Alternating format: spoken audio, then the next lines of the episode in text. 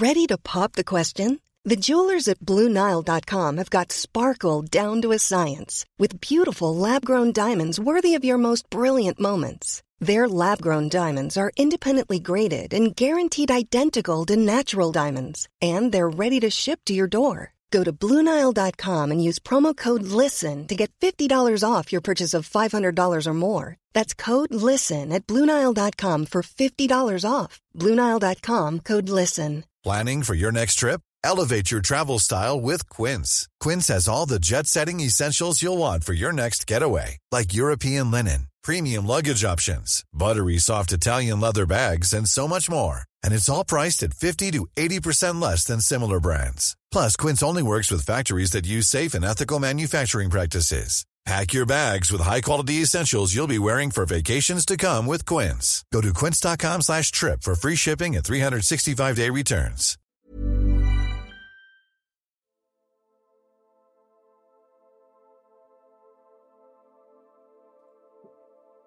Som mennesker har vi et behov for at forstå vores omverden, og vi har siden tidernes morgen rejst ud over horisonten og siden ud i verdensrummet.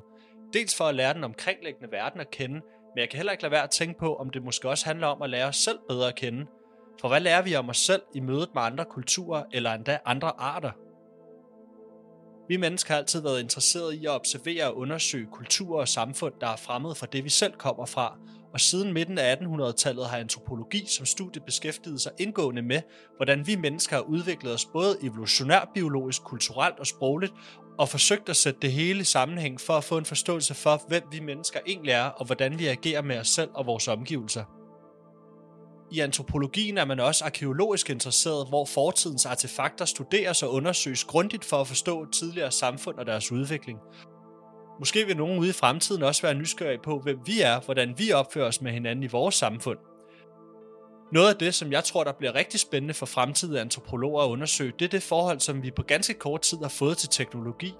På ganske kort tid er vi nemlig gået fra et landbrugssamfund til industrisamfund, og nu ser det ud til, at teknologier som for eksempel kunstig intelligens kommer til at ændre fuldstændig på måden, vores samfund det er indrettet. Vi er efterhånden alle sammen limet til en skærm. Vi spejler vores selvbillede i andres urealistiske succes, mens vi scroller igennem talrige opslag, som er tilpasset lige præcis det virkelighedssyn, som passer ind hos os hver især. Ret skræmmende, at forandringer af så stor karakter er sket på så kort tid i vores samfund, hvis du spørger mig. Nogle gange er det faktisk lige dele skræmmende, men også fantastisk, når jeg tænker på, at jeg faktisk kan huske tiden før Nokia 3310 udkom. Og hvad med en teknologi som atomenergi og udviklingen af atombomben? For første gang i menneskets historie har vi rent faktisk udviklet en teknologi, der muliggør, at vi har kapaciteten til at udslette os selv fuldstændigt. Nogle gange, når vi tænker på, hvor spændende det kunne være at se de første mennesker lave ild og se deres reaktion, så må det her med udviklingen af atombomben på en eller anden måde være lidt samme karakter for dem, der måtte studere os i fremtiden. Ja, så der er altså nok at tage fat på for fremtidens antropologer, og må ikke lige præcis den tid, som vi lever i lige nu, den bliver ekstra spændende for dem. Og hvem ved, måske de faktisk allerede, lige som jeg sidder og taler nu, er i gang med den her undersøgelse af os. For hvis tidsrejser er mulige, vil vi så ikke selv rejse tilbage i tiden og undersøge vores forhistoriske forfædre, Kig rundt og rent faktisk placere os der, hvor vi fysisk kan se dem, der levede dengang, dufte og sanse hele den tid. Og hvis tidsrejser bliver mulige i fremtiden, vil de måske så ikke kigge tilbage til den tid, som vi lever i lige nu, som på mange måder er helt uden fortilfælde og meget skældsættende for den måde, som vi udvikler os på som samfund. Alt det her er jo selvfølgelig forudsat, at vi rent faktisk på et tidspunkt udvikler evnen til at rejse tiden, og tidsrejser har jo som bekendt længe været en del af science fiction, og derfor er det nok også meget naturligt for os at være fascineret af tanken om, hvorvidt tidsrejser de er mulige. Men videnskaben har også længe forsøgt at teoretisere muligheden for tidsrejser. Og når man skal forsøge at gøre sig klog på, hvordan videnskaben undersøger tidsrejser, ja, så kommer man altså ret hurtigt ind i komplekse teoretiske modeller for, hvordan universet hænger sammen, relativitetsteori og kvantemekanik. Teorierne virker hele tiden på en eller anden måde til enten at være i konflikt med sig selv eller med hinanden, og det er svært at blive rigtig klog på, hvad, hvad der egentlig kan lade sig gøre, og måske er vi bare heller ikke et sted, hvor man kan forklare, hvordan det hele det hænger sammen. Men spekulationer, dem er der som bekendt nok af, og hvis man har en forudsætning eller et udgangspunkt for sin spekulation, ja, så kan det gå hen og blive rigtig sjovt, fascinerende og helt vildt spændende. Det har Dr. Michael P. Masters, som er professor i biologisk antropologi ved Montana Tech University. Han spekulerer nemlig over, om de her UFO'er, som observeres i virkeligheden af os selv fra fremtiden, som kommer tilbage og undersøger os på samme måde, som vi også undersøger vores fortid.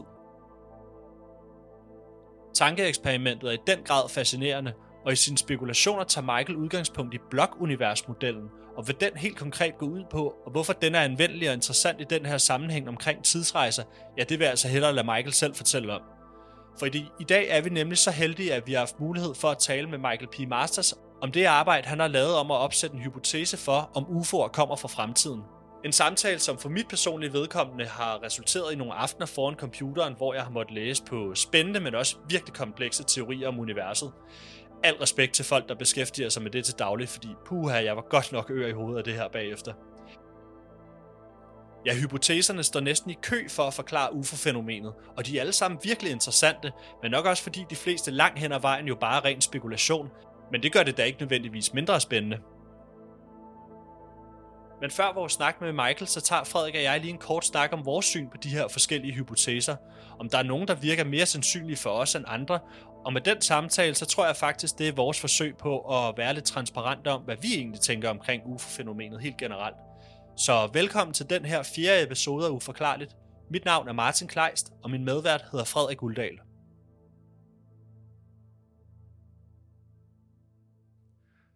Nå, men jeg tror lige, vi kan lægge ud med at tale lidt om en samtale, som vi to vi havde i, øh, i sidste uge, hvor jeg ringede til dig, fordi jeg lige havde, jeg havde gjort mig nogle overvejelser lidt på bagkanten af den sidste episode, som vi havde lavet, nemlig om forbindelsen mellem øh, atomvåben og UFO'er. Øh, og jeg tror, der var en variation imellem, hvad skal man sige, de, den, den perspektivering, som vi, vi begge to jo, jo, jo havde på det. Øh, og, og jeg kommer også til at tænke på det klip, øh, der er med dig i Godmorgen Danmark sammen med Morten Resen, hvor I til sidst afslutningsvis i det her klip taler om, at, øh, at der måske er, øh, når man har udviklet atombomben, jamen så bliver det næste måske, at man kan foretage interstellare rejser, og så kan man så rejse ud med atombomben og, og springe andre verdener i stykker. Øh, og med det ligger der jo en eller anden utalt forudsætning, man ligger ned over det, nemlig at det skulle være nogen fra en anden planet, som, som kommer her i forhold til spørgsmålet omkring mellem, øh, forbindelsen mellem atomvåben og UFO. Og i den forbindelse tror jeg bare, at jeg synes, det var en rigtig fornuftig idé, øh, hvis vi på en eller anden måde tog en samtale om, hvor er det egentlig, vi står henne.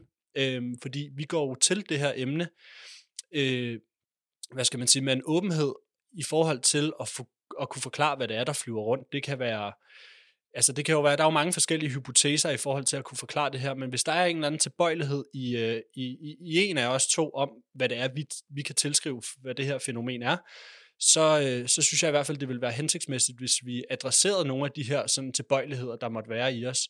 Både sådan over for hinanden, men også over for, for lytterne. Det lyder som en god idé. ja, præcis. øhm, og det tænker jeg faktisk kunne være en rigtig interessant samtale, og noget, som, som jeg synes, vi næsten burde sådan starte, starte den her episode ud med. Ja, altså man kan jo sige, at, at i, i første afsnit, så kom vi jo faktisk også lidt ind på det her, øh, og hvad er forklaringen på UFO-fænomenet. Ikke? Altså vi er jo begge to... Øh, er jo den opfattelse, at der er noget helt usædvanligt, der er der, der flyver rundt. Ikke? Altså, der er noget, noget helt vild og ekstrem teknologi, eller nogle fænomener, som man ikke umiddelbart kan, kan forklare. Og, og det er jo klart, det er jo nærliggende, at hvis man har den opfattelse, så siger, siger man, ja, det må være civilisationer fra andre stjernesystemer, som kommer og besøger os. De må på en eller anden måde kunne være i stand til at tilbagelægge de her store afstande, der er imellem stjernesystemerne. Men der er jo også andre, kunne jo også være andre hypoteser, som, som forklarede det her, og det er jo det med tidsrejsehypotesen, som øh, vi vil komme ind på i det her afsnit også. Er det i virkeligheden os selv fra fremtiden? Mm. Er det os selv, vi ser i virkeligheden? Altså os selv, og, for, og at, at mindst, når, når mennesket har udviklet sig 50.000 år mere, ikke? Altså, og så rejser vi så tilbage til det her tidspunkt, hvor vi har udviklet atomvåben, fordi det er særlig interessant. Ikke? Altså det er, jo, er der jo også nogen, der har en hypotese om. Så den her ETH, den her ekstraterrestriske hypotese, det er jo ikke den eneste hypotese, eller den eneste forklaringsmodel, der er på det her. Altså hardcore skeptikere vil jo sige, at det hele har jordnære forklaringer, og det, der, er ikke, der er ikke noget, noget noget særligt ved det her. Ikke? Altså det, det hele øh, kan, kan forklares med almindelige, almindelige ting. Ikke? Men den, den opfattelse har du og jeg nok ikke. Altså jeg vil sige, at jeg er åben over for flere eksotiske forklaringer. Både the ETH, altså den ekstraterrestriske hypotese at det rumvæsener, der er her, og jeg er også åben over for tidsrejse øh, hypotesen. Og altså breakaway civilizations, er, er der i virkeligheden en, en, en, en, en nogle mennesker, som har udviklet skjul, har noget teknologi, som de flyver rundt med, som er en, et helt andet samfund, end det vi kender til. Ikke? Altså, det, kunne man også, det kunne også være en hypotese, det kunne også være en forklaring på det. Og hvor meget jeg ligesom abonnerer på den ene eller den anden af de her hypoteser, ja, altså det, det, det er svært at sige. Ikke? Altså, det er jo meget, meget forskellige artet fænomen, øh, som, som, som viser sig på mange forskellige måder. Det kan jo både, det viser sig jo både som, som værende deciderede fartøjer, noget, der ligner altså sådan avancerede flyvende maskiner, eller flyvemaskiner, altså sådan noget, som er lavet af metal eller sådan noget, og så er der også noget, som er, er, er deciderede lysfænomener, som er, virker som måske nogle energifænomener. Og forklaringen er måske mange steder. Altså, man taler tit om den her all of the above, ikke? Man, man lister ligesom alle de her forskellige hypoteser, og så siger man, okay, når man så ned til, ned til slutningen, så er der mange, der siger, jeg tror egentlig på dem alle sammen i et eller andet omfang, men hvor meget det ene er det, og det andet, det ved jeg ikke. Nej, præcis. Og noget af det, vi jo også har talt om, det er ligesom at lave en eller anden form for, for varedeklarering, fordi når vi siger, at vi er åbne over for de fleste hypoteser, så kunne der jo også godt være et eller andet inde i os, øh, hvor der måske er en tilbøjelighed til den ene eller frem for den anden, og det kan måske også godt være med til at blokere udsynet for nogle af de hypoteser, der er. Øhm, og jeg kom til at tænke på, ligesom øhm, inden for erhvervsjournalistik, hvis nu at en, en, en erhvervsreporter skal sidde og, og omtale forskellige typer aktier, som han selv har en interesse i, så er han også forpligtet til ligesom at oplyse om, hvilke interesser han har i det, ligesom for at sikre den troværdighed, som, som ligger bag for, for fortællingen. Ikke? Øhm, så på den måde synes jeg også, at vi både skylder hinanden og os selv og lytterne, øh, og, og på en eller anden måde løbende også ligesom gøre klar, hvad er det, vi har problemer med i forhold til nogle af hypoteserne, og hvad er det måske, der er noget af, noget af det, der måske virker, øh, hvad skal man sige, mere... Øh, tilnærmeligt for os, mere end noget andet. Ikke? Altså, jeg, jeg, jeg er jo meget tilhænger af The ETH. Altså, jeg, jeg, den er jeg, altså, det er jo ikke, fordi jeg ikke er åben over for de andre, men altså, jeg har, jeg har, selvfølgelig har jeg et stort problem med, med at, at der ikke skulle være, altså, det, at der er folk, der siger, at der ikke er noget, der er usædvanligt. Ikke? Altså, det hele bare er, kan, hele kan forklares med almindelige jordnære ting, med, med droner og, hvad, og, og meteorer og alt sådan noget. Ikke? Altså, det er der selvfølgelig rigtig, at langt det meste kan selvfølgelig forklares på den måde der. Ikke? Men den lille procentdel, den er der sted, så øh, kræver jo nogle helt andre forklaringsmodeller. Og der er jeg jo, er jeg jo ret til, meget tilhænger af det ETH som, som er forklaringsmodellen på det. Altså, jeg har et, jeg har et issue, ikke fordi jeg vil afskrive tidsrejsehypotesen 100%, men jeg har lidt et issue med de her øh, paradoxer, tidsparadoxer, man altså rejser tilbage i tiden, og så slår man sine, sine egne forældre ihjel eller et eller andet. Ikke? Altså, mm. øh, det kan være, at, at, at, vi kan, at man kan komme uden omkring den, det paradoks på en måde. Det har jeg ikke nok for, jeg, har ikke, jeg kender ikke nok til hypotesen, så derfor vil det også være interessant at dykke ned i den. Øh, om hvis man kunne på en eller anden måde eliminere det paradoks der, det ved jeg ikke. Det ved jeg ikke nok om den til at kunne, kunne udtale mig om. Men jeg synes, at i hvert fald, jeg er i hvert fald for din skyld og for lytternes skyld, så er jeg sådan meget tilhænger af The ETH. Ikke med, at jeg siger, at det kan nødvendigvis er den 100% af forklaringen. Altså jeg er også meget åben over for, at der er en eller anden, måske en eller anden interdimensionel faktor. Øh, men når det så er sagt, nu når jeg også tænker på det med, med, øh, med, med den ekstraterrestriske hypotese som, som værende for, forklaringsmodellen, så er der jo, at det udelukker det jo ikke, at der ikke er noget tid, et eller andet tidsaspekt forbundet med den, fordi når man tænker på, hvor store afstanden er mellem, mellem stjernerne, og man jo tit hører om folk, der snakker om, at der er en eller anden form for tidsmanipulation, bliver nødt til at være det i forbindelse med tyngdekraftmanipulation eller et eller andet omkring de her fartøjer, ikke? så er der også et tids, tidsaspekt i det. Altså, og, og, og måske kan man jo også, når man, når man, når man ser på de her, der er jo meget sådan tit snak om det der med, når man ser de her fartøjer, de flyver afsted med flere tusind kilometer i timen, stopper bræt op, og så fortsætter den anden retning. Måske er hvis man befinder sig inde i det her fartøj, eller hvis det er et fartøj, og så kigger ud, så er måske foregår det hele måske i slow motion uden for os, og så for, hvis man sidder inde i fartøjet, så er det måske ikke de der 100 G, man bliver udsat for, eller sådan noget. Så er det måske bare fuldstændig stille og roligt.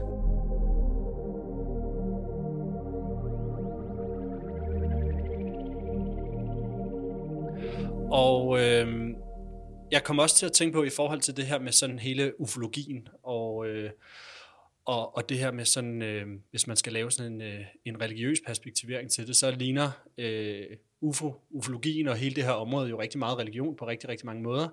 Øh, og noget af det, jeg har tænkt på, øh, har været det her omkring missionsbefalingen, som jo er der i, øh, i Bibelen.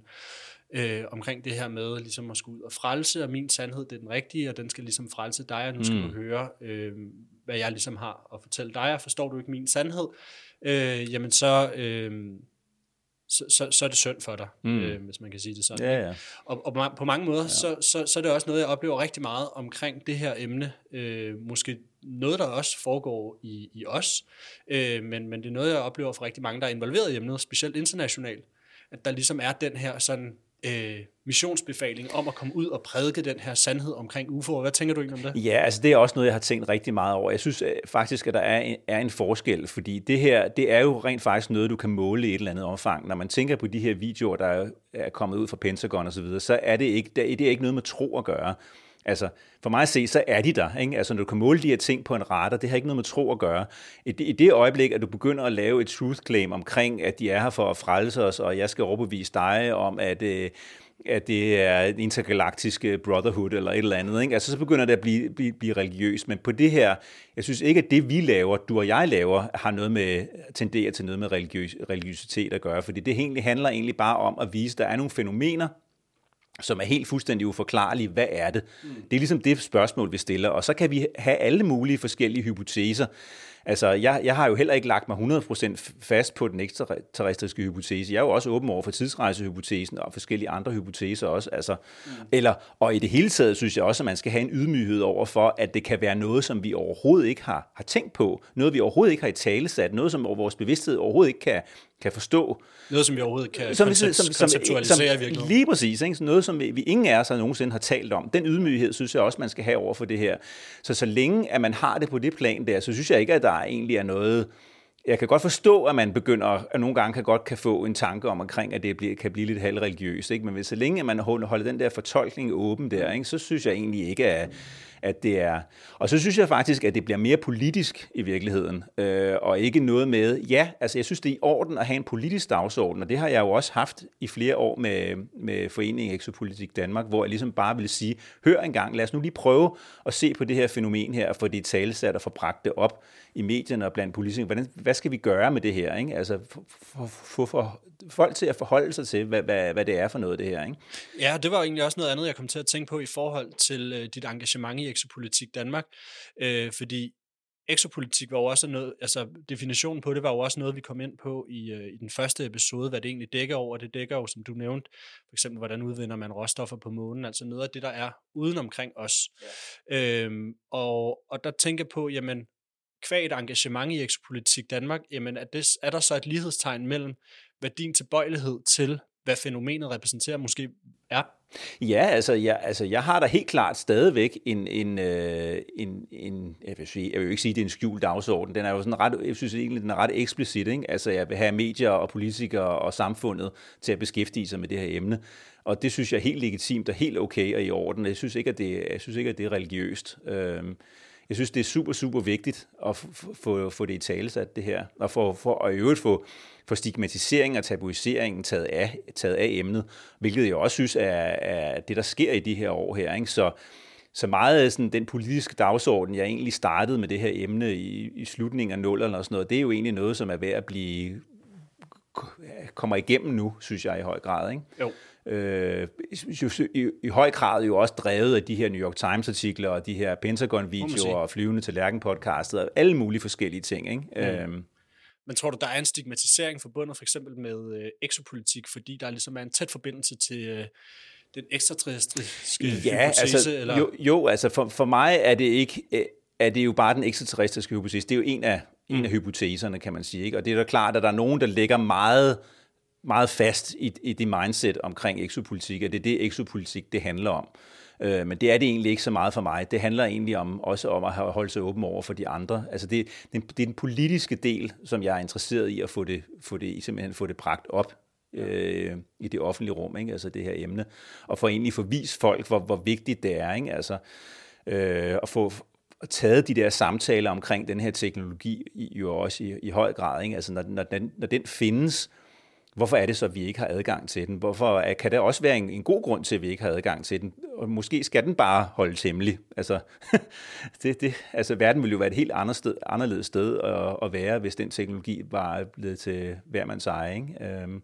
Tror du, at uh, alien-hypotesen Altså at, øh, at det skulle være nogen, der kommer fra et, et, et, en fremmed planet, et fremmed, øh, en fremmed galakse, øh, afholder nogen fra ligesom at deltage i debatten omkring det her emne. Tror du, det vil være nemmere at involvere sig i debatten, hvis nu at vi talte om, at det muligvis var tidsrejsende, som videnskaben jo også teoretiserer rigtig meget om? Ja, det er svært. Det tænker jeg. Altså jeg, for mig er det nemmere, jeg har, jeg har, jeg har nemmere ved at acceptere øh, rejsen for andre stjernesystemer end tidsrejse øh, men med den viden, jeg har nu. Men mm. det kan jo godt være, at jeg, jeg, jeg kan jo altid ændre opfattelse. Ja, fordi der er rigtig mange mennesker, som har et kæmpe stort problem lige præcis med den hypotese af rigtig mange forskellige årsager. Og noget af det, jeg tror, der kommer til at være rigtig interessant i forhold til vores snak med Michael P. Masters, er jo netop hans perspektiv på, hvorfor den her hypotese den er problematisk, og hvorfor tidsrejsehypotesen øh, for ham i hvert fald er meget mere anvendelig i forhold til at forklare det her fænomen. Ja, jeg er også meget spændt på at høre, hvad, hvad det er, han siger, og jeg, det kan jo være, at han øh, får mig til at abonnere lige så meget på tidsrejsehypotesen, når vi er færdige. Ja, præcis, præcis.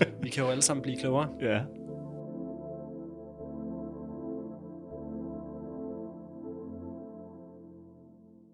Ja, og øh, Frederik, hvis jeg lige skal lave en lille varedeklaration af, hvad det er, mine præferencer er i forhold til, til alle de her hypoteser. Jeg har faktisk overhovedet ikke nogen præferencer, hvad angår de her hypoteser. Der, der er nok nogle ting, som jeg tænker øh, altså er, er mindre realistisk end, end, end, end andet, men, men jeg har det grundlæggende sådan, at desto mere jeg ved, desto mindre ved jeg egentlig. Øh, det eneste, som jeg har en fornemmelse, eller, eller i virkeligheden måske faktisk godt ved, der er omkring det her fænomen, er, at der lader til at være så mange forbindelser og krydsfelter til, til, til vores bevidsthed, sådan helt generelt. Men hvordan jeg lige sådan skal forbinde det og, og sætte det i en kontekst, det aner jeg faktisk ikke, og det håber jeg faktisk også, at, øh, at jeg kan blive lidt klogere på i forbindelse med den her podcast.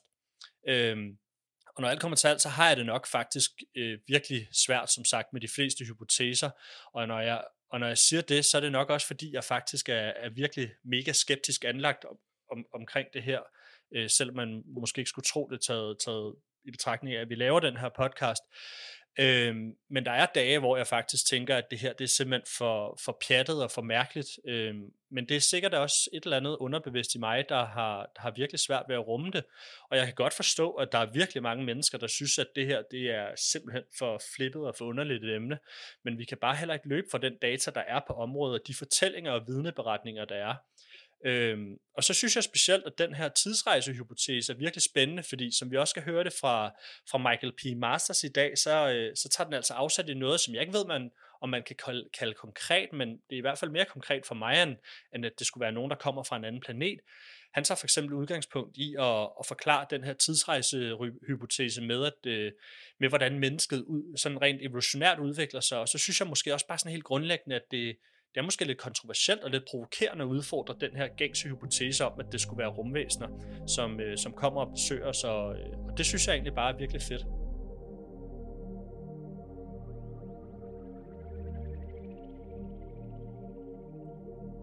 Ja, hvis, øh, hvis jeg lige skal give en kort introduktion til, hvem det er, vi skal tale med i dag. Og nu har vi jo nævnt hans navn et par gange, men han hedder som sagt Michael P. Masters, og han er altså professor i biologisk antropologi ved Montana Tech University. Og han har blandt andet specialiseret sig i menneskets evolutionære biologi, og han har altså undersøgt, hvordan langsigtede biologiske og kulturelle tendenser i menneskets udvikling måske kan resultere i, at, øh, at vi måske selv bliver dem, der flyver rundt i flyvende tallerkener, og måske endda ser ud som de her klassiske aliens med store mandelformede øjne. Øhm, så han bruger altså sin videnskabelige baggrund til at opstille en hypotese for, at de her fartøjer og væsener, som folk rapporterer om, måske er os selv fra fremtiden. Michael P. Masters har skrevet to virkelig gode bøger om emnet, som jeg stærkt kan anbefale, hvis man synes, det her emne er spændende. Den ene hedder Identified Flying Objects, og den anden bog, den hedder The Extraterrestrial Model. Jeg lyttede faktisk selv til hans seneste bog, mens jeg rejste gennem det skotske højland i tog, og Skotland har jo længe været kendt som et af de her såkaldte hotspots for UFO-observationer. Og senest har vi også haft en masse opmærksomhed omkring det her Calvine-foto, som, øh, som skulle være det bedste billede af en UFO nogensinde. Så togturen gennem det skotske højland, mens jeg lyttede til, øh, til hans bog, det var altså helt perfekt. Nå, nok om det. Jeg synes da egentlig bare, at vi skal hoppe videre til, til den snak, som vi har haft med Michael P. Masters. Hey Michael, thank you so much for being willing to participate on this relatively new podcast. Both my co-host Frederick and I think that you bring some fascinating perspectives on the table in regards to explaining the UFO phenomenon. So just before our interview started here, I actually gave our listeners a brief introduction to who you are, but could you start off by telling us a bit about yourself in your own words? Yeah, of course. Um, so I, I think you mentioned before we came on too that you've been interested in this as long as you can remember. And it's more or less the same for me. Um, I uh, only recently had a UFO encounter. Um, so it was always easy to be skeptical because until you see it yourself, it's hard to really make heads or tails out of other people's descriptions. But there had been so much consistency across reports and the way people describe the things that they were seeing. So I think it was important to take it seriously, and it, it still is now even more than ever. Um, and we're seeing it become more of our our reality as as humans in this time, uh, and it's really great that you know we can focus on this and take it seriously, like you were talking about. But I mean, as far as my interest, it it really stemmed from the descriptions of the beans themselves. I think that's what got me to really pay attention to this, is they were always described in such human terms. But even at a young age, I couldn't help but wonder if they were just a more advanced form of us, that the same evolutionary trends that characterized the last six to eight million years of hominin evolution, if those continue into the future, we would arguably resemble these beings that are described in association with these crafts. So, arguably, it's more tenuous. Um, we have verifiable videos and images of the craft themselves, but to my knowledge, we don't yet have that with the beans. So I'll be the first to admit that it's based on eyewitness accounts, which arguably isn't scientific evidence. It's eyewitness evidence, it's testimonies that would hold up in a court of law. But, you know, as a scientist approaching this, we can't just tackle it with everything that's in our toolkit for other questions. So I guess in my background, approaching it as a biological anthropologist, it's what I went to school for, and um, currently a professor of biological anthropology. And I do think it's an important approach. We can't just ignore thousands of eyewitness accounts, and especially the consistency among them. I think it's important to pay attention to those, and that was more the, the focus of my last book, the Extra model. But I, I don't know. I mean, I guess I'm coming at it from a lot of different angles, but really focused on that question of time travel because I think we're at a point now where they're real. Let's try to figure out who they are and, and where potentially when they're coming from. Yeah, and uh, I assume your educational background helps explain why you chose uh, chose this approach to the subject. But in your latest book, you touch on why the extraterrestrial hypothesis is uh, is problematic. Could you tell us a little about uh, the challenges you see in, in regards to that hypothesis? Yeah, I mean, I, I don't see this model as mutually exclusive with that one or really any of the other hypotheses put forth to explain this phenomenon. And at this point, still nobody knows. Um, so I think every valid logical explanation should be considered. However, uh, the extraterrestrial hypothesis is arguably the default. Like it's what we've just sort of ascribed to this phenomenon for ages, and it makes sense. It's intuitive. We see these craft coming down from the stars. Um, we think they must have come from one or many of the stars that we see behind them. So I get why it's so prevalent, but if you start digging deeper and kind of peel back the layers of what it would mean to have another upright walking hominin form evolve on another planet and be close enough that they could find us, communicate with us, travel here very often, it would seem. Uh, tens of thousands of UFO reports every year. Um, but then also at the same time, and that's something a lot of people overlook, is that you know the Earth's been here for four and a half billion years, the universe for almost fifteen billion years what's the likelihood that they would be here in the same celestial neighborhood, but also at the same time as us, but also just slightly more advanced than us and still look a lot like us. So, um, again, it's not like this or that. I think it can be both, but uh, there's also so many issues with what their environment would be like. Every organism develops and evolves to its specific environment. So if they are in a binary star system or have a different distance from their sun or different size of their planet. That's something I talk a lot about in I think I don't remember which book it was, but in looking at I think it was the first one, and looking at the size of exoplanets that have been discovered as part of the Kepler mission and, and NASA's research into exoplanets, um, Earth is relatively small. And it's already difficult for us to walk bipedally here. We suffer all kinds of problems with our necks and backs and fainting and choking and all these things that are are problematic because of the way we move. We're the only mammal that's a habitual biped. We're the only ones that are constantly walking on two legs. Other animals do it sometimes, but we're the only ones that do it all the time. And we suffer a number of problems because of that, what we refer to as evolutionary trade offs.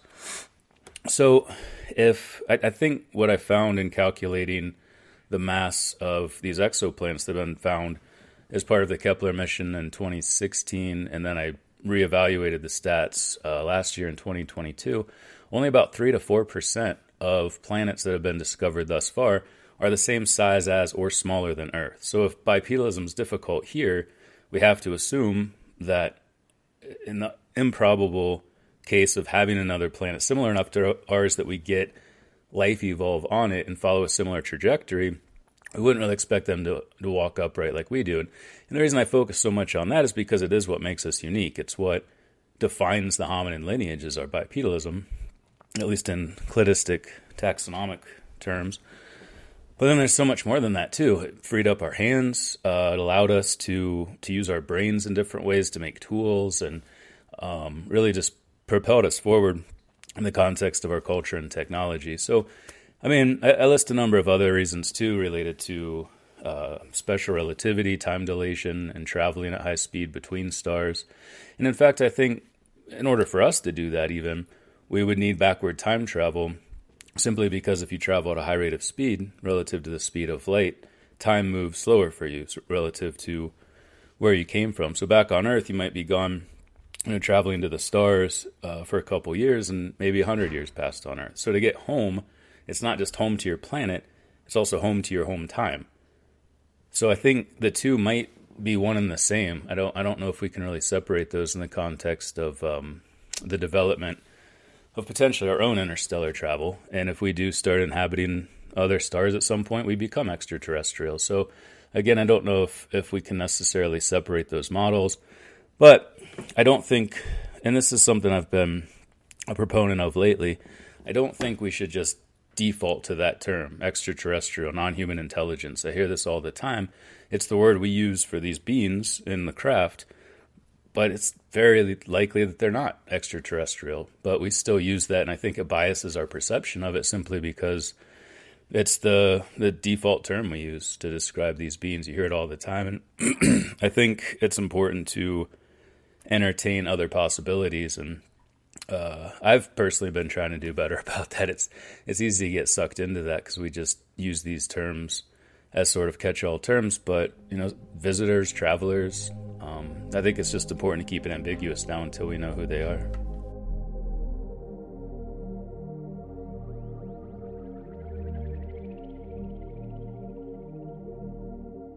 Ja, og hvis vi lige skal tage en, øh, en lille pause i interviewet og lige opsummere på, hvad det er, Michael han fortæller. Han fortæller faktisk, at han øh, for nylig har haft en, en UFO-oplevelse, øh, og som jeg på bagkanten af det her interview faktisk fortrød, at jeg ikke lige fik spurgt ham ind til.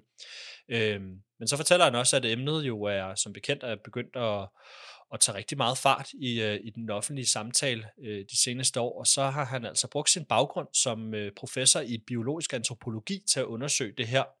Og vi snakker også om problemerne ved øh, den her ETH-hypotese, altså hypotesen om, at det skulle være væsener fra en anden planet eller et andet stjernesystem, som kommer og besøger os. Og Michael mener ikke, at det ene nødvendigvis udelukker det andet, men at der måske er en naturlig forklaring på, at vi sådan helt på automatik ser sådan på det, nemlig at objekterne sådan typisk bliver set i, i himmelrummet og kommer ned derfra. Herfra kommer han ind på et par forskellige ting, hvor han blandt andet nævner usandsynligheden i, at det, øh, at det skulle være nogen, der kommer fra en anden planet, henset til blandt andet afstanden i rummet, at de går på to ben ligesom os, og at de ifølge mange beretninger har mange ligheder med os sådan helt generelt. Han underbygger ligesom sine øh, spekulationer med, med nogle af de opdelelser, der har været i nyere tid i forhold til eksoplaneter, hvor man har fundet ud af, at jorden til, til sammenligning med rigtig mange af de her eksoplaneter er relativt lille, og at vi, at vi alligevel har rigtig mange fysiske problemer med at, at gå oprejst. Så en større planet vil også betyde et, et, en stærkere tyngdekraft, og derfor synes han, at det virker usandsynligt, at væsener fra en anden større planet også vil gå oprejst som os. Og så understreger han også, at selv her på jorden, ja, der er vi altså den eneste art, der hele tiden går oprejst. Michael fortæller også lidt om de udfordringer, der er i forhold til at rejse interstellært, som vi også kender det fra filmen af samme navn, Interstellar. Og her kommer vi ind på, på, nogle, på noget relativitetsteori, og det er altså ret komplekst, så det er altså helst ikke noget, jeg vil udtale mig så meget om, men, øh, men det handler grundlæggende om, at øh, tiden går langsommere for et objekt i bevægelse, sammenlignet med et objekt, der ikke er. Ja, så der er lige en masse ting, som en, øh, en fysiker helt sikkert er bedre til at forklare, men øh, det er altså også nogle af de problematikker, som Michael nævner i forhold til at rejse i rummet.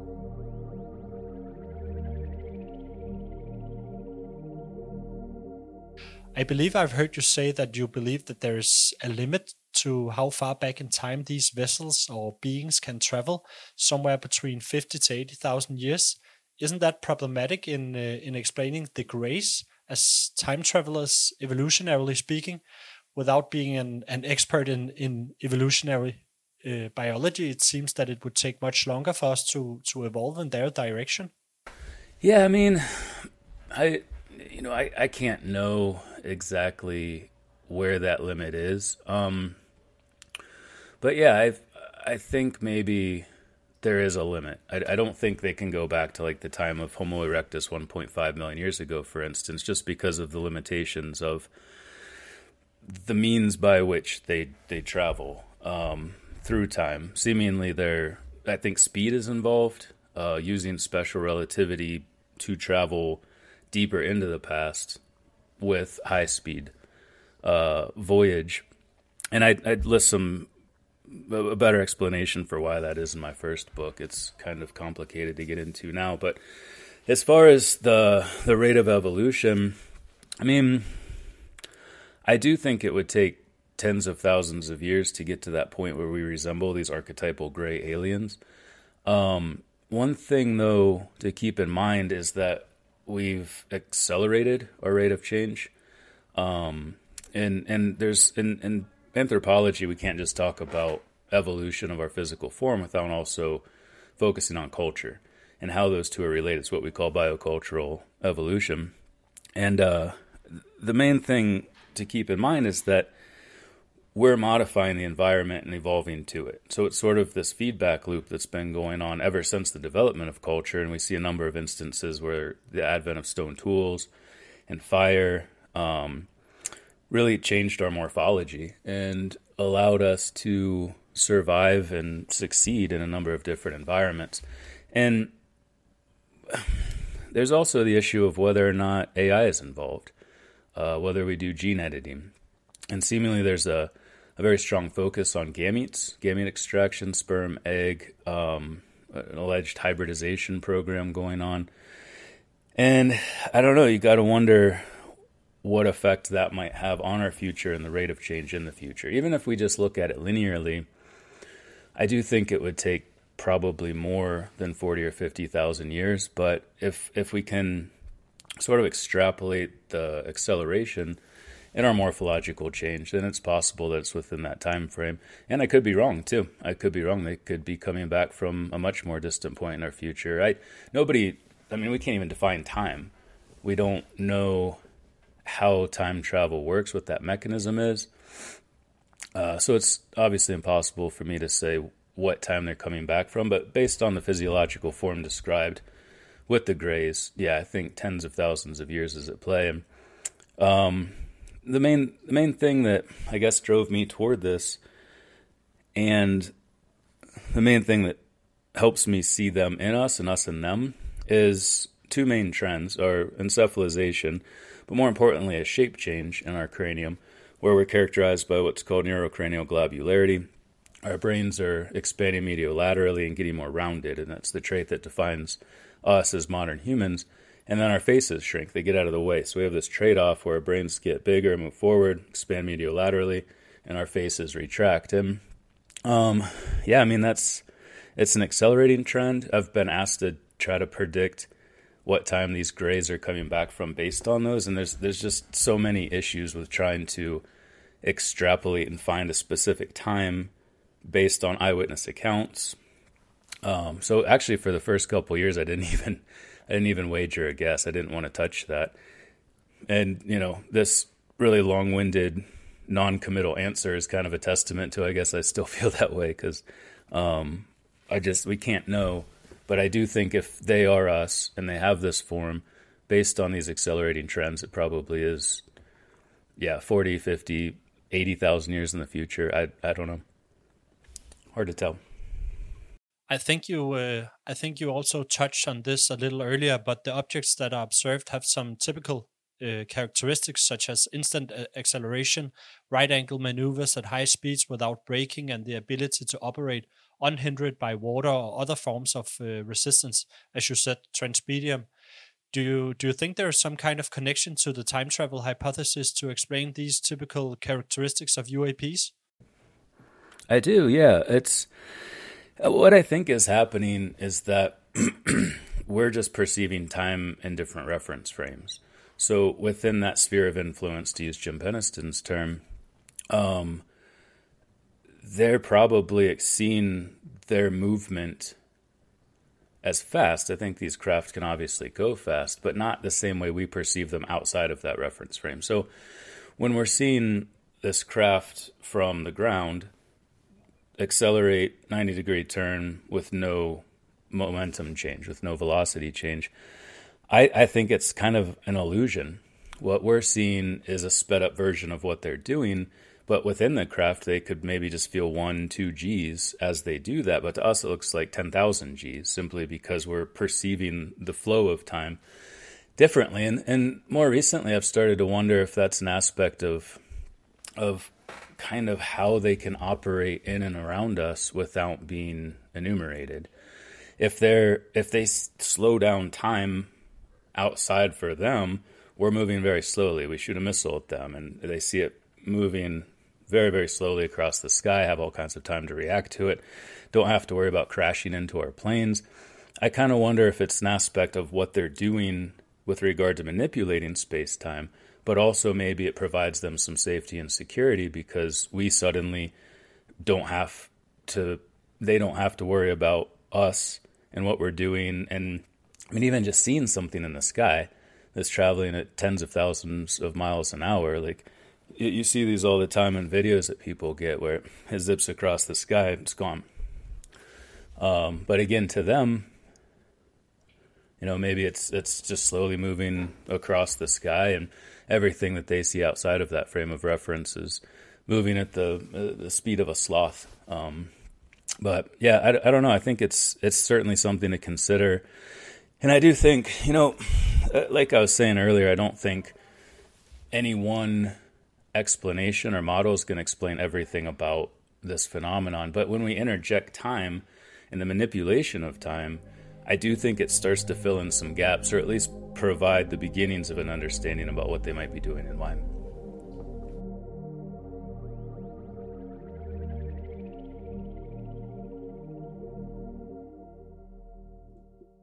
Jeg, øh, jeg tillader mig lige at lave et lille kort ophold her og opsummere, hvad Michael og jeg vi taler om. Jeg spørger lidt ind til, om Michael tror, der er en grænse for, hvor langt i tiden de her fartøjer kan rejse, og jeg spørger sådan lidt uvidende ind til, om det ikke vil tage længere tid for os at udvikle os til det, som er de her såkaldte grays, altså dem vi kender fra Hollywood-film med, øh, med aflange hoveder, som er grå i huden og, og mandelformede øjne. Altså om det ikke vil tage længere tid end 50-80.000 år at udvikle os til det. Øhm, Michael og jeg kommer også lidt ind på, at evolutionær udvikling skal ses i sammenhæng med kulturel udvikling, og at de to ting påvirker hinanden meget, og at vi for eksempel i kraft af vores udnyttelse af værktøjer og ild nu kan, kan leve i nogle helt andre miljøer. Og så kommer han også lidt ind på genmanipulation, og om det måske er noget, der i stigende grad kommer til at ske i fremtiden, og måske derfor vil ændre drastisk på, hvordan vi ser ud og hvad vi er i stand til. Men han synes grundlæggende, at der er så mange ubekendte i forhold til at vide, om det rent faktisk er sådan, at tingene kommer til at udvikle sig. Jeg kan faktisk godt lide den her sådan nysgerrige og eksplorative øh, tilgang, som Michael har til sin egen teori, som jo også betyder, at han på mange måder faktisk forholder sig ret skeptisk til det, han selv teoretiserer om. Vi taler også lidt om de her typiske karaktertræk ved UFO'er.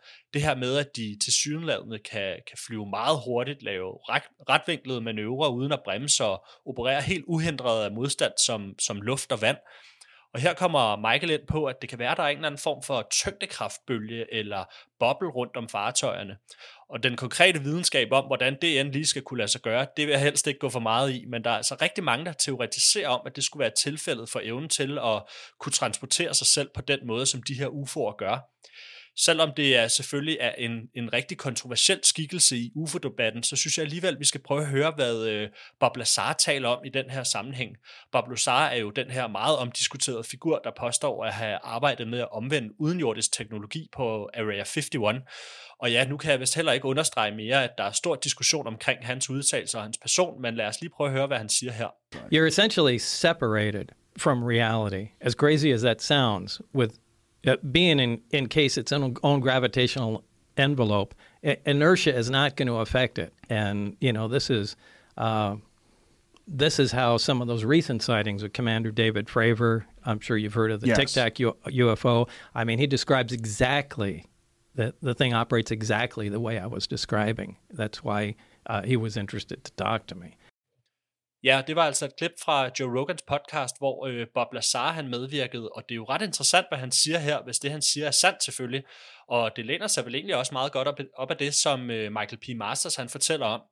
En anden person, der også har været udtalt omkring måden, som de her fartøjer opererer på, er Lou Alessandro, som tidligere har stået i spidsen for ATIP, som vi også tidligere har talt om her på podcasten. Så, så hans rolle i det, og ATIP, det vil jeg egentlig ikke gå så meget ned i.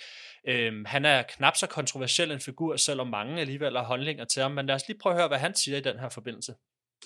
If I want to drive from, let's say, here in Wyoming down to Denver, Colorado, that's expressed as a function of distance over time. Mm-hmm. And I could have gone 400 miles and it took me eight hours and I express that linearly, right? Mm-hmm. So here I am, near, and it takes me eight hours. Mm-hmm. And if I had the ability to fold warp space time, not even that much, yeah. you don't have to fold it. All you have to do, watch this, if you have the ability to just compress space time a little bit, yeah. just a little bit. Now watch this, yeah. right? Now my trip from Wyoming to Denver, mm-hmm. instead of taking 400 miles in eight hours, mm-hmm. I can do it in 100 miles mm-hmm. and I can do it in one hour, right? But I'm still in the same universe as you. What do I see you doing? I see that. You see that. I see this incredible see, hopscotch. It's just temporal dimension hacking. Right. To you, like, you're just a walk in the park. Yeah. I'm going in slow motion. But me watching you. Ja, det synes jeg egentlig også er et, øh, et ret interessant klip med Lou Alessandro, som jo her taler om, hvordan de her fartøjer muligvis er i stand til at bøje rumtid og skyde genvej igennem rumtiden, og at de måske for os ser ud til at bevæge sig super hurtigt, men inde i fartøjet, ja, der kan det være, at tingene går super langsomt. Og her kommer vi igen ind på noget, noget relativitetsteori, som jeg helst ikke vil udtale mig for, for meget om, men, øh, men fascinerende er det, der jeg hører om. Og med den øh, korte opsummering, så synes jeg da egentlig bare, at vi skal til at hoppe tilbage til vores interview med Michael P. Masters. And uh, I'm also curious, what do you think about the uh, the time paradox of going back in time and killing your own grandfather? I'm, I'm sure you heard about that. Yeah, I mean, like you said at, at the start of the show, or maybe it was before we came on, that you get uh, you in in various forms of media a lot of perceptions of of time, time travel, what it might mean, these paradoxes that always come up. But really, um, it's only an issue if there is the possibility for change. And the way I've approached this is um I mean there there's obviously a lot of things we can't know if we're talking about technology that exists very far in our future. So all we have available is the information that we have now.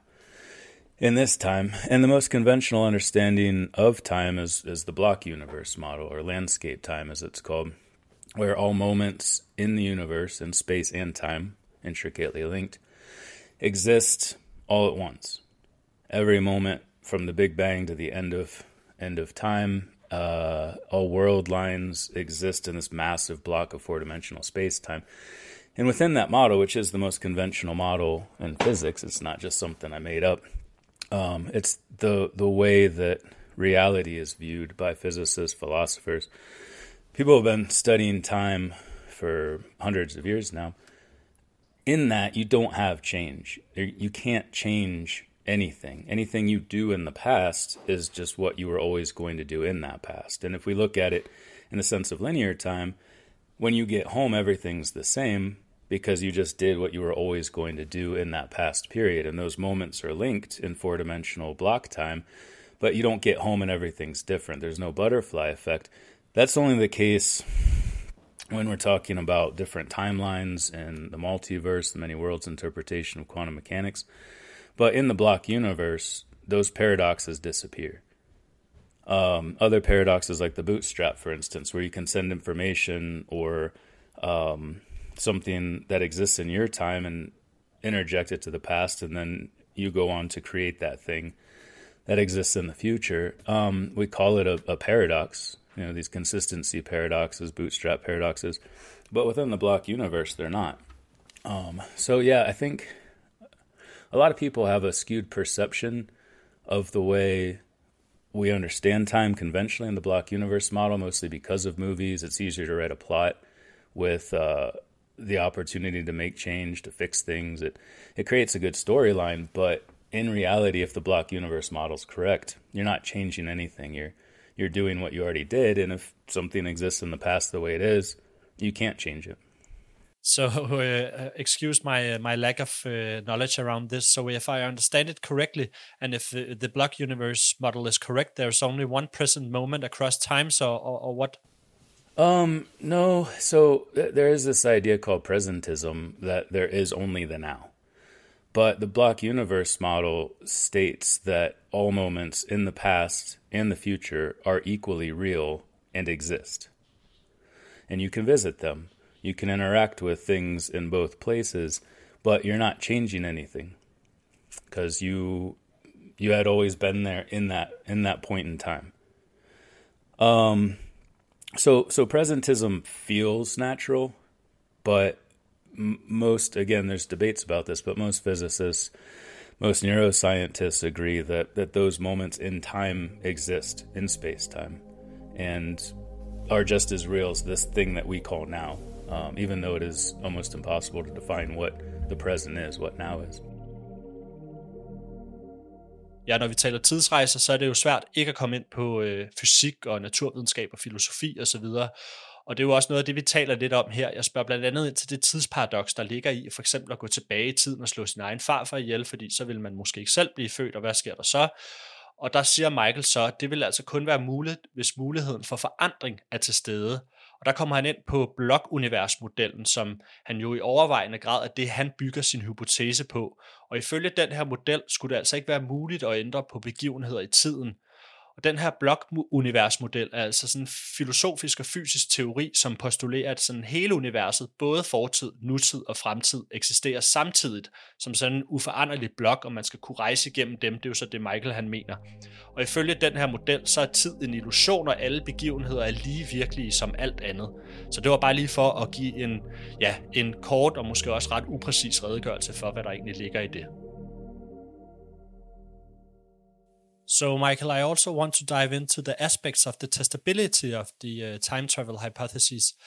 Do you have any idea on how time travel uh, theories could be tested? I know Stephen Hawking made an attempt that uh, that didn't succeed. I think that was more of like a a cheeky thought experiment than an actual test, but um, and it's a little biased too, and it, I think it creates bias because I, I don't know. It it is funny. I like it. But as far as actually testing this hypothesis, I mean, I, I state early on in my first book that it, it's falsifiable by time itself. And I think that's one thing that lends it more credence, is at some point we'll know, even if uh, we destroy ourselves and, you know, n- no members of humanity carry on into the future, we have falsified this hypothesis. There's no one left to know that it's been falsified, but it has been falsified. But at some point, you know, if, if we are the ones with the big heads and the small faces and the high speed space time manipulating craft, then then yeah, it's it's been tested, it's been verified. Um, but as far as you know, like on a a sort of standards of evidence scientific method standpoint, I I, I honestly, you know, it's something I think about a lot. But I don't know how you could really devise like a lab experiment to test this model now in this present time. Um, I don't know. Did you have any ideas on that? Yeah, I was just wondering if you had any ideas on what investigations or studies do you think should be conducted to gain more knowledge on whether UFOs are, are coming from the future? Yeah, one thing I would like to do, and again, because I do think it's important to consider people's testimonies, and especially those who claim to have been on these craft or who claim to.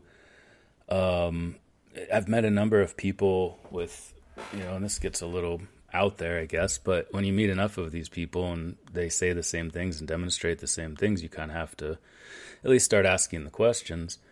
Um, but people who have like a grandmother with a mysterious pregnancy, and it's something even the CIA acknowledged that one of a very common thing associated with abductions is unexplained pregnancies, and that's one of the most ubiquitous things in these encounters is their focus on gametes, sperm, egg, even people describing uh, fetal extractions, implanted pregnancies, and extraction of the fetus later.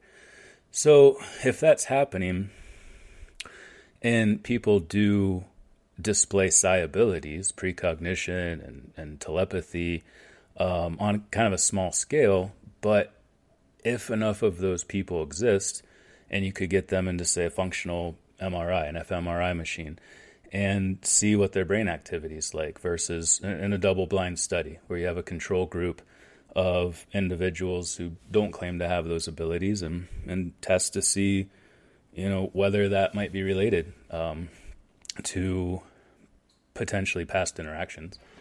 Um, and it, again it's it you know i it even sounds ridiculous saying that because there's so much about this already that's unverifiable but at least that would give you, I think, a starting point and, and maybe help validate the claims that they have. If you can tie those to specific events, unexplained events, unexplained pregnancies, um, I think that might be a starting point at least.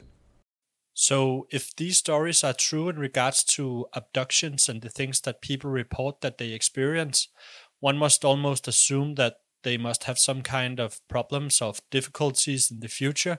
And it seems that if these reports are true, of course, that future people seems to lack any moral, legal, and ethical considerations on what they are doing. Yeah, that's a great point. Um, I actually, yeah, I wrote a paper for the MUFON journal.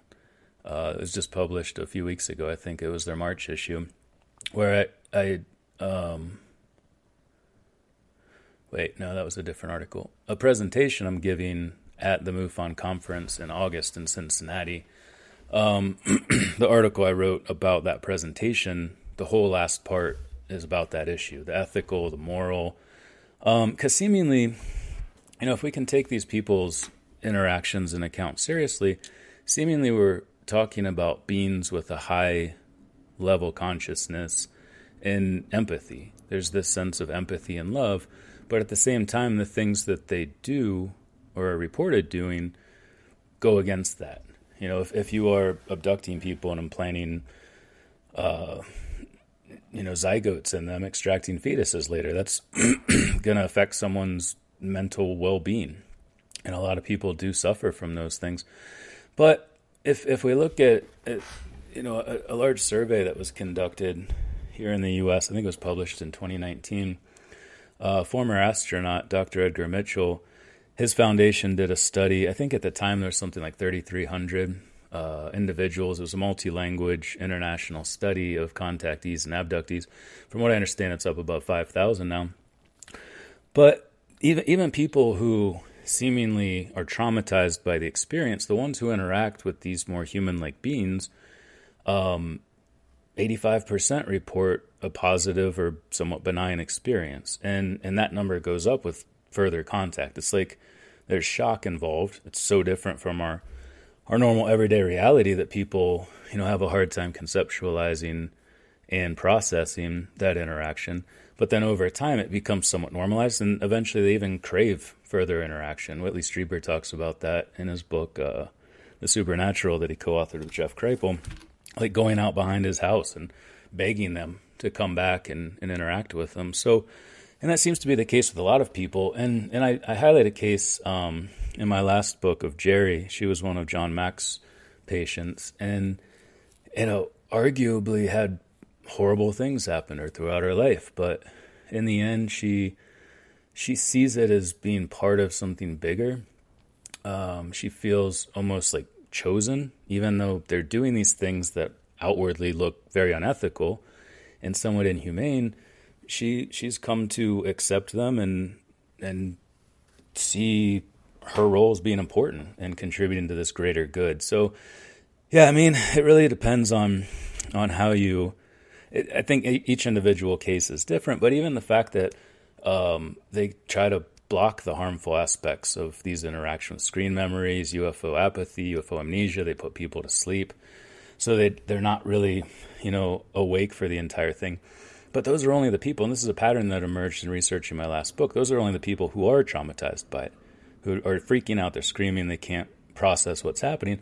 Others who have a positive interaction, they're curious, they get tours of the ship, they're able to keep all of their memories.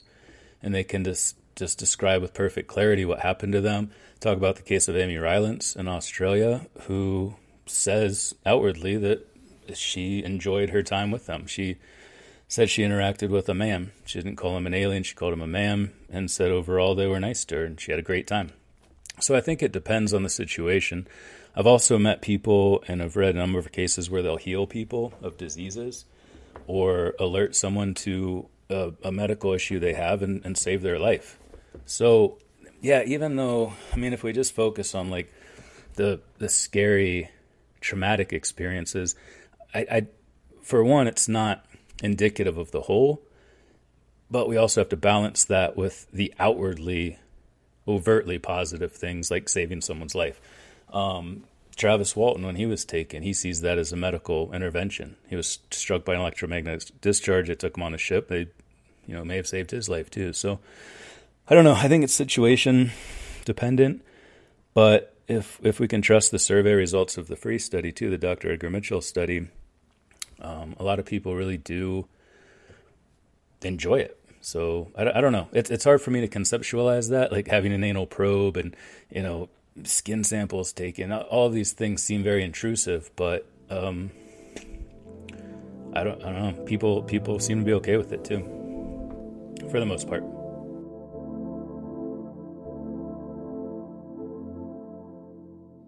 Ja, jeg spørger lidt ind til, om tidsrejsehypotesen kan testes, og Stephen Hawking har faktisk tidligere lavet et eksperiment, hvor han afholdt en fest for tidsrejsende, men han øh, bekendtgjorde altså først den her fest, efter selve festen var afholdt. Og jeg spørger også lidt ind til, hvilke studier og undersøgelser, der skal være omkring det her, om der er et eller andet, vi kan gøre for at blive klogere på, om hvorvidt det her det altså er tidsrejsende. Og Michael kommer ind på noget, der er lidt kontroversielt, også inden for det her emne faktisk, nemlig at mange i forbindelse med deres påståede bortførsler rapporterer om, at, øh, om at der bliver udvist en interesse for æg og sæd og fostre, og generelt er der bare mange, der har fortalt om, at de her kidnapninger på mange måder har et tema omkring reproduktion. Mange rapporterer også om, at de efterfølgende får nogle specielle evner, såsom evnen til at kunne forudse fremtidige begivenheder, evnen til at kunne telepatere og andre sådan synske evner. Så Michael han kunne rigtig godt tænke sig at kigge nærmere på deres hjerner og se, hvilke forbindelser der egentlig er, og hvordan det her det egentlig foregår. Og han mener så videre, at hvis man begynder at kunne validere de her evner og forbinde dem til de begivenheder, som de påstår at have været udsat for, ja, så kan man måske også begynde at kigge på de oplevelser, der har været omkring bortførsler, hvor temaet har været reproduktion osv. Vi, øh, vi, vi bevæger os lidt længere ned i de spekulative tanker, hvor jeg siger, at hvis de her ting de er sande, så kan det jo være, at de interesserer sig netop for reproduktion, fordi de måske har nogle problemer i fremtiden, siden de interesserer sig for det her. Og hvis det er sandt, så mangler de jo klart nogle etiske og nogle moralske og juridiske overvejelser sammenlignet med, hvordan vi for eksempel laver videnskabelige undersøgelser i dag. Og her fortæller Michael altså, at selvom mange af de personer, der rapporterer om det her i starten, fortæller om, at, øh, at det har været meget indgribende for deres mentale helbred, og at, de har været, og at det har været oplevet som et overgreb, så er der altså flere eksempler på folk, der ligefrem har ønsket at genopleve det her, fordi de på en eller anden måde mener, at de har bidraget til noget større, uden rigtig at vide, hvad det er, de, øh, de har bidraget med med de her undersøgelser. Men han fortæller altså også, at der er mange, der oplever, at de har rigtig gode oplevelser omkring det her, hvor han blandt andet fortæller om, at der er mange, der har fortalt om at blive helbredt. Så øh, ja, det er altså lidt et brodet billede, vi får omkring de her angivelige bortførsler. Selvom det her måske er et lidt tavligt tidspunkt at stoppe interviewet med Michael P. Masters på, så er vi desværre ved at være ved vejs inden for i dag. Men heldigvis så havde jeg mig en rigtig god lang snak med øh, Michael, og derfor kommer der altså også en anden del inden længe. I den næste episode vil Frederik og jeg derfor starte ud med at evaluere lidt på den her første del af den snak, som jeg har haft med Michael P. Masters. Og jeg er specielt spændt på at høre, hvad Frederik tænker omkring de udfordringer, som Michael P. Masters rejser omkring ETH-hypotesen, altså hypotesen om, at UFO'er skulle være besøgende fra fremmede planeter eller stjernesystemer. Og så er jeg også spændt på at høre om Frederiks perspektiver på det her med bortførselsfænomenet, som Michael også taler om. Lige præcis den del, det er nok noget af det, som jeg har det allermest vanskeligt med, og det, øh, det ved Frederik faktisk også godt. Men omvendt, så er der også en håndfuld historier, som er så speciel, at de også får, får mig til at løfte øjenbrynene. Og så kan det da være, at vi, øh, vi kort lige skal nævne nogle af dem i, i den næste episode. Jeg kan løfte lidt af sløret for, hvad den sidste del af interviewet med Michael det går ud på, som faktisk er lettere for uroligende.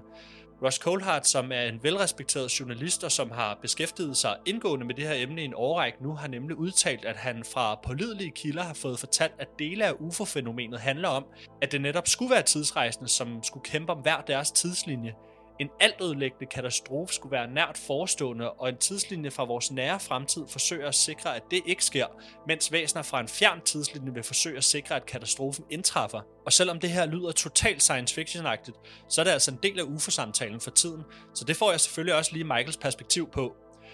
Vi kommer også lidt ind på noget, som ligger mit hjerte meget nært, nemlig forbindelsen mellem UFO'er og bevidsthed. Er fænomenet déjà vu for eksempel en form for fremtidsforudsigelse?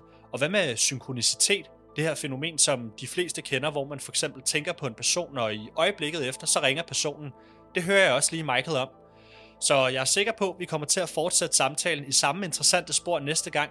Så bliv hængende, der går ikke længe før vi udgiver vores næste episode. Og synes du Michael P. Masters teorier lyder spændende, så synes jeg, du skal tjekke hans bøger ud, Identified Flying Objects, og hans seneste bog, The Extra Tempestrial Model. Og så vil jeg lige her til sidst sige tusind tak, fordi du lytter med. Frederik og jeg, vi er meget taknemmelige for den modtagelse, som podcasten har fået, og som vi vist også har nævnt før, så har både Frederik og jeg et fuldtidsarbejde og et liv ved siden af det her, så alle jeres søde beskeder og likes, det betyder meget for os, og det fylder os kun med motivation til at fortsætte med det.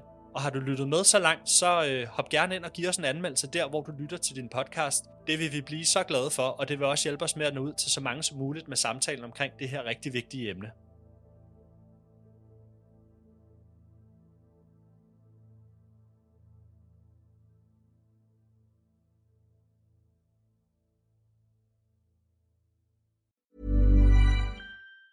Even on a budget, quality is non-negotiable. That's why Quince is the place to score high-end essentials at 50 to 80% less than similar brands. Get your hands on buttery soft cashmere sweaters from just 60 bucks, Italian leather jackets, and so much more.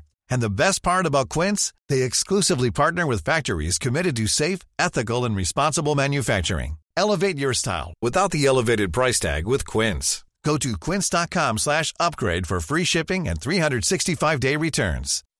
When you make decisions for your company, you look for the no-brainers. If you have a lot of mailing to do, stamps.com is the ultimate no-brainer. Use the stamps.com mobile app to mail everything you need to keep your business running with up to 89% off USPS and UPS. Make the same no-brainer decision as over 1 million other businesses with stamps.com. Use code PROGRAM for a special offer. That's stamps.com, code PROGRAM.